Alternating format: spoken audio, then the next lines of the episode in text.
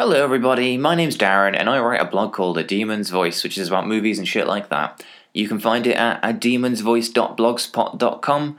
Uh, you can also find me on Twitter at A Demon's Voice, and you should probably follow me there because why the fuck not?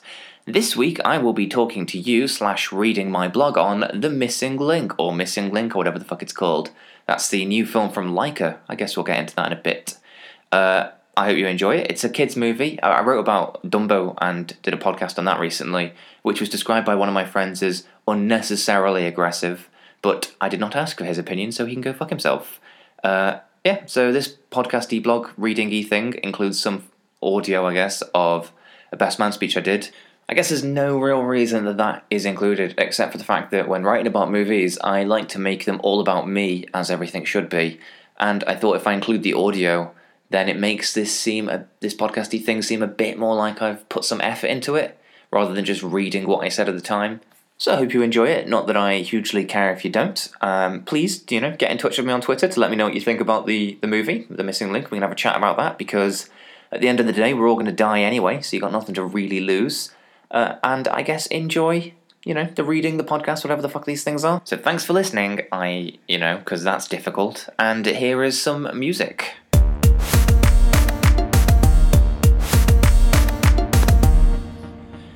Can't say I'm a huge believer in conspiracy theories, whether they be the existence of Nessie, Jesus, or Mickey Rourke, but there's always been something interesting to me about Bigfoot.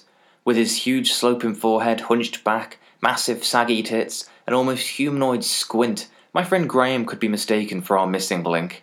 In fact, during my speech as his best man at his wedding, I went into further detail.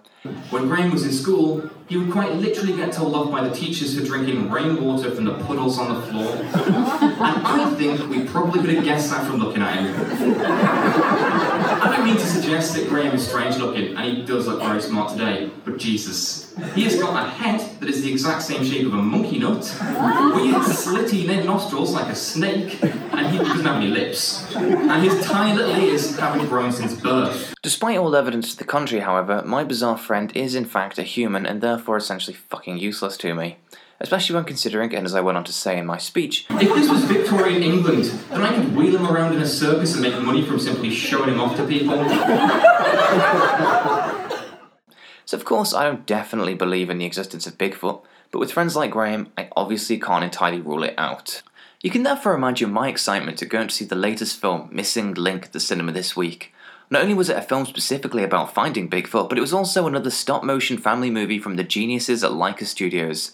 In case you're not sure who they are, then they're the animation gods behind Kubo and the Two Strings, Paranorman, The Box Trolls, and Coraline, and if you haven't seen any of those films, then you really may as well have swapped out your eyes for fucking buttons by now. The only thing that was concerning me about seeing Missing Link was that it was half term and I was going alone to see a children's film. So not only would the screening be packed with screaming children, but I would almost definitely look like a paedophile as I sat amongst them. You can imagine my joy then when not only was the film incredible, but the children in the crowd were also so incredibly well behaved. In fact, there were two young boys a few seats along from me, in which the older of the two had obviously taken his little brother to see the film alone. If that wasn't heartwarming enough, though, the film then made the little one giggle so much that it actually made his slightly older brother laugh too, because of how much fun they were having together.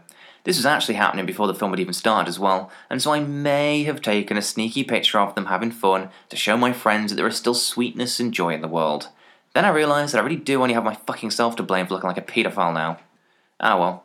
The film itself is pretty simple in terms of its story, with it essentially being a buddy movie between Hugh Jackman's English explorer Sir Lionel Frost and Zach Galifianakis. How the fuck do you say his name? Galif- Galif- Galifianakis? I sound like I'm having a fucking stroke. You know, the guy from the fucking hangover, the guy with the beard. And his Bigfoot Mr. Link. Although that's not to say that there isn't a little bit of subtext in there about Britain's place in the world and how certain self entitled Etonian wankers could do with a punch in their shriveled up posh boy cocks. Frost is desperate to be a member of an all boys club, but struggling to gain acceptance from the leader that looks down his nose at him and his attempts to track down mythical creatures. Frost therefore makes a bet that if he can prove the existence of Bigfoot, then he has to be allowed into the group to which the leader agrees. So, like so many uppity English wankers, Frost essentially just sees his foreign friend Mr. Link as a simple commodity that he can trade in exchange for a greater social standing. What a fucking dickhead. Meanwhile, Mr. Link is the last of his species in his area, and so desperate to find more of his own kind elsewhere. He therefore makes a deal with Frost that if Frost can take him to the Himalayas to be with his Yeti family, then he'll provide all the proof of his existence that the explorer needs. So they're basically both two characters that are looking for their place in the world as they adventure through an incredibly vivid and colourful series of exotic locations whilst meeting one eccentric person or creature after the other. If there is any plot hole to all of this, it's simply that Mr. Link is depressed and for some reason he thinks that meeting his family will be the thing that cheers him up. I mean, I know he won't have the exact same family as me, but what a fucking idiot. Also, is it Zach Galifianakis? Zach, Galif- Zach Galifianakis, that's it, isn't it? Zach Galifianakis. I could go back and edit that in, but who can be fucking bothered? Of course, the two characters form a bond whilst on their journey, especially when they're joined by Frost's ex girlfriend and conscience, Adelina? Adelina? Oh, fuck, I really should have learned these fucking names before reading this, shouldn't I? Adelina? Adelina, why not? Played by, oh, here we go, Zoe Saldana. Well, that was easy enough. Well, I think she was his ex girlfriend, but I got slightly distracted by the joy of the giggling children in the audience when she arrived, and so I slightly missed who she was. I mean, her and Frost had definitely smashed genitals against each other at some point in the past, but whether they were actually in love or had simply spent some time dicking each other beforehand, I really can't be sure. The children in the audience did love her though, and I have to say that I fully loved this entire movie with every cholesterol clogged atom of my grotty piece of shit heart. I don't think it's quite my favourite film from Laika Studios, but it's certainly my favourite film with a Bigfoot in it. Not that I can think of many more, I guess. It's better than John Lithgow's Harry and the Hendersons, Although, I don't know if you remember, John Lithgow also played a character who was suffering from a particularly awful case of Alzheimer's in uh, Rise of the Planet of the Apes. Well, Harry and the Hendersons becomes a lot more enjoyable when you pretend that is actually how Lithgow's tragically ill character from Rise is processing the events going on around him, with all the freaky big talking monkeys and all that shit. Missing Link is still obviously like miles better, but it's, you know, still fun to imagine, isn't it? Anyway, this film is filled with some really strong and likable characters, it's really funny, and as a stop motion movie, it obviously looks fucking incredible. I honestly don't know how people have the patience to work on stop motion, as if I'm even forced to watch a 5 second advert on a YouTube video, then I have to resist the urge not to drop kick the computer out the fucking window.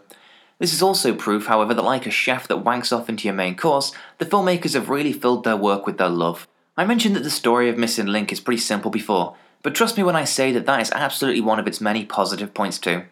Not only have we got Trump in the White House and Brexit in our country, I mean, like right now, of course, who the fuck knows where we'll be at by the time you listen to this from your fucking fallout shelter. But I read the other day that if I wanted to continue, and obviously by continue I mean start looking at porn, then I'm going to have to pop to the corner shop and buy myself one of those wank cards to prove I'm old enough to touch my own fucking wanger. Reality is far too complicated at the minute, and even if you try your best to avoid the misery of the modern world, then you'll still find drops of news splashing all over you like a golden shower in the presidential suite of a Russian hotel. Satire.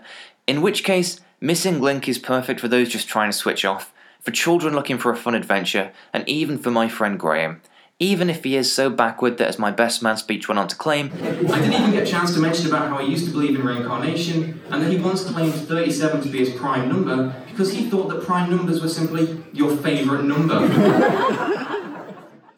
anyway, thanks for listening, motherfuckers, and see you next time.